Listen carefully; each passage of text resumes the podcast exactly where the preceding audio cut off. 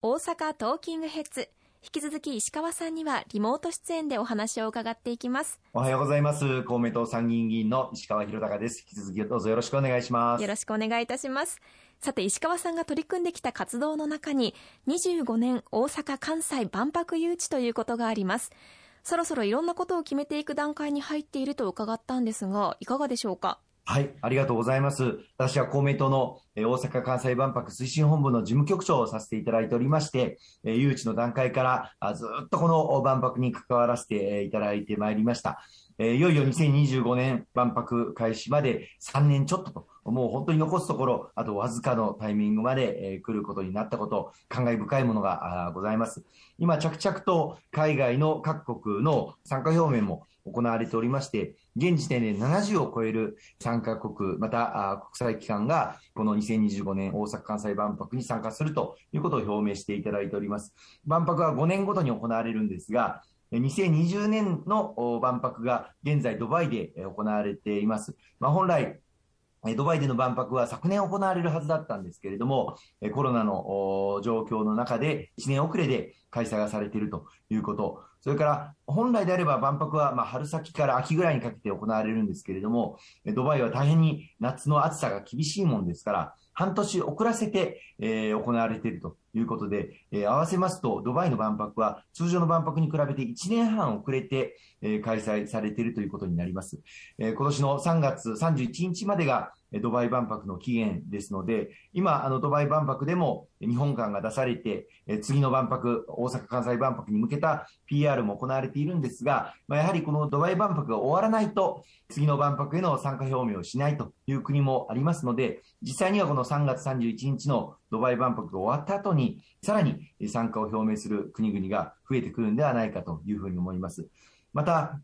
国のパビリオンのみならず、企業間というのもたくさん設けられる予定です。あの、先日、13の企業団体がパビリオン出展参加者に内定したということが発表されたところでございます。それぞれ夢島のどの場所にパビリオンを設置していくかということが内示されているようでございまして、それぞれのパビリオンの設計図なんかも今後検討されていくことになっていくと思います。来年の春には建設着工を目指して、具体的なパビリオンの形を今検討しているところだというふうに思いますので、これもさらに後押しをしていきたいというふうに思いますね。なるほど。まあ、石川さんは大阪を G20 の開催地に推し進めたり、万博誘致に取り組んでいらっしゃって、まあ、これには世界に大阪を知ってもらいたいという思いをすごく感じるんですが、こちらについてはいかがでしょうか？そうですね。あの、私は前職外務省時代、まあ、中東地域で、えー、長年働かせていただきましたけれども、えー、私の自己紹介をするときに、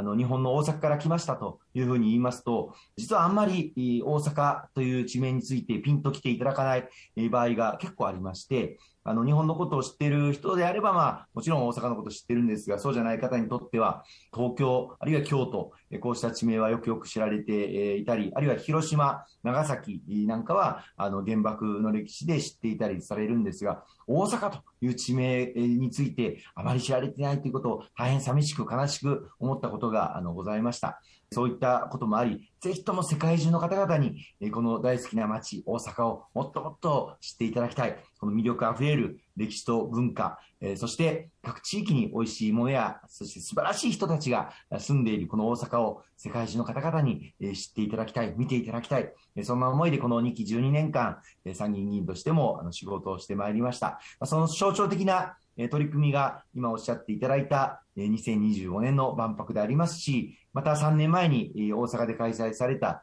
G20 大阪サミット、これも大阪で開催することができて、本当に良かったなというふうに思っています。そしてこれまでインバウンドの増加などの取り組みを石川さんは一生懸命にやってこられたと思うんですけれども、まあ、新型コロナウイルスでインバウンドが完全に一度止まってしまいましたが、だからといって今この歩みを止めることはないですよね。はい、おっしゃる通りで、あの、このコロナを必ずや収束を図って、もう一度世界中の方々に、この大阪、関西に来ていただけるような、そういう準備を着々と進めていきたいというふうに思っております。まあ、その一つの大きな旗頭が、2025年の大阪・関西万博になってくるというふうに思います。命輝く未来社会のデザインという、まさにこの命ということに焦点を当てた万博ですし、感染症を乗り越えた人類の証としての万博にもぜひともしていきたいというふうに思いますよね。さあそして気になるのは SDGs の取り組みなんですけれどもバリアフリーももっと進めないといけないと思ってしまう部分が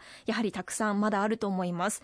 まあ、もっと公共の場でのバリアフリーを進めていく必要がありますしそれは万博会場でも同じことなんでしょうか？そうなんですよね。あの、2025年大阪・関西万博に、世界中の方々に来ていただく上で、やはりあの、ユニバーサルデザイン、バリアフリーがしっかり整っている日本というものを、そして大阪というものを世界中の方々に見ていただきたいというふうに思います。あの、昨年は東京パラリンピックがあり、世界中の方々、パラリンピアンの方々が来られましたけれども、それに向けてユニバーサルデザインを力強く進めていく様々なガイドラインなども制定がなされました。ぜひ、この東京パラリンピックのレガシーを大阪・関西万博に引き継いでいきたいというふうに思います。まあ、残念ながら昨年大阪・関西万博のユニバーサルデザインガイドラインといいまして、いろんなパビリオンを作ったり、あの万博の施設を作ったりするときに使うガイドラインが、障害者の方々、当事者の方々が参加しないまま作られてしまいましたので、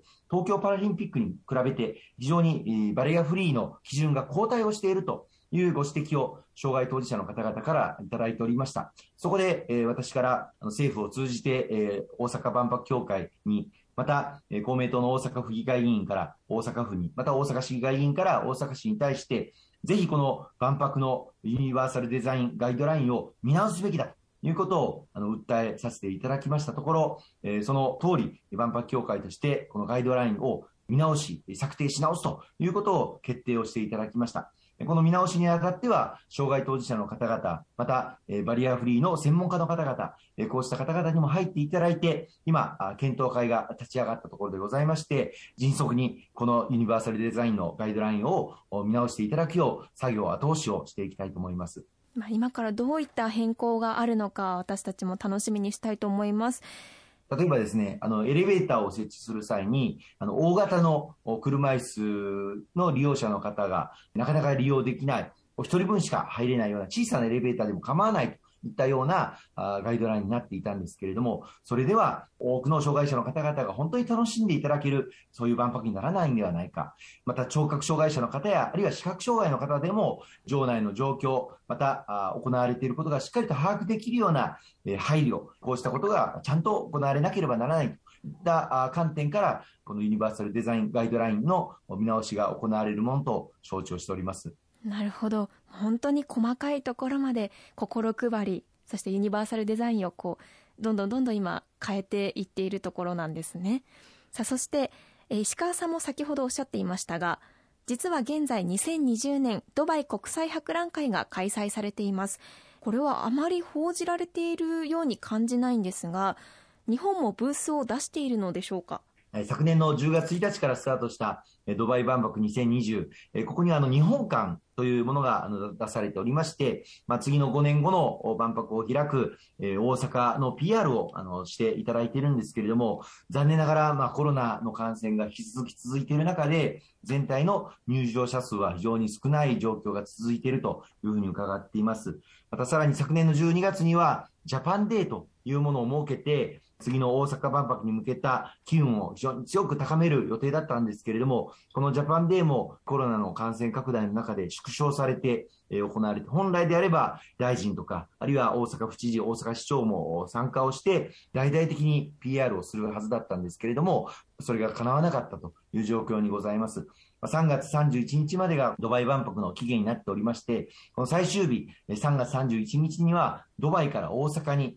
万博の旗を引き渡す、そういったセレモニーも行われる予定でございますので、その時にはさすがに多くのメディア、マスコミにも注目していただいて、放送していただければいいなというふうに思っております。私も本当であれば、ドバイ万博、自分自身行かせていただいて、大阪の PR をあのさせていただきたかったんですけれども、コロナの状況、また国会もすでにスタートしておりますので、なかなか機会を設けることができない。まあ、行きますと帰ってきてから数日間、隔離されなければならないという状況もありますので、え日程を組むことができないということ大変じくじたるあの思いでございます。幸いにして今、ネットでこのドバイ万博の状況もあの見ることができますので、ぜひ皆さんもネットでドバイ万博どういうふうにあの行われているのか、また日本館がどんな催しを行っているのかご覧いただければというふうに思います。そうした内容をしっかり引き継いで、2025年大阪・関西万博に向けて準備をしっかりしてまいりたいというふうに思いますので、よろしくお願い申し上げます。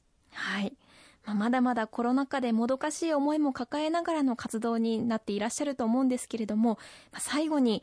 リスナーの皆さんに何かお伝えしたいことがありましたら教えていただけますか？はい。あの、引き続き、まん延防止等重点措置が延期されて、まあ、飲食店の皆様、また、あ今日も私、商店街をずっと歩かせていただきましたけれども、事業者の皆様には本当に、えー、厳しい経済的なご負担を、えー、負っていただかなければならない状況、えー、大変心苦しい限りでございます。一日も早く、えー、このコロナとの戦い、まあ、第6波をまずは収束をさせていくこと、まあ、そのためにも、えー、ワクチンの3回目の接種を着実に進めるとともに、えー、飲み薬、えこの国産、特に国産の飲み薬の開発を全力で、え後押しをしていきたいというふうに思っております。え今回のこの第6波が最後となることを心から期待をしておりますし、感染症に強い国づくりに向けて、えさらに取るべき措置を一つ一つ進めていきたいと思いますね。わかりました。ありがとうございました。大変ありがとうございました。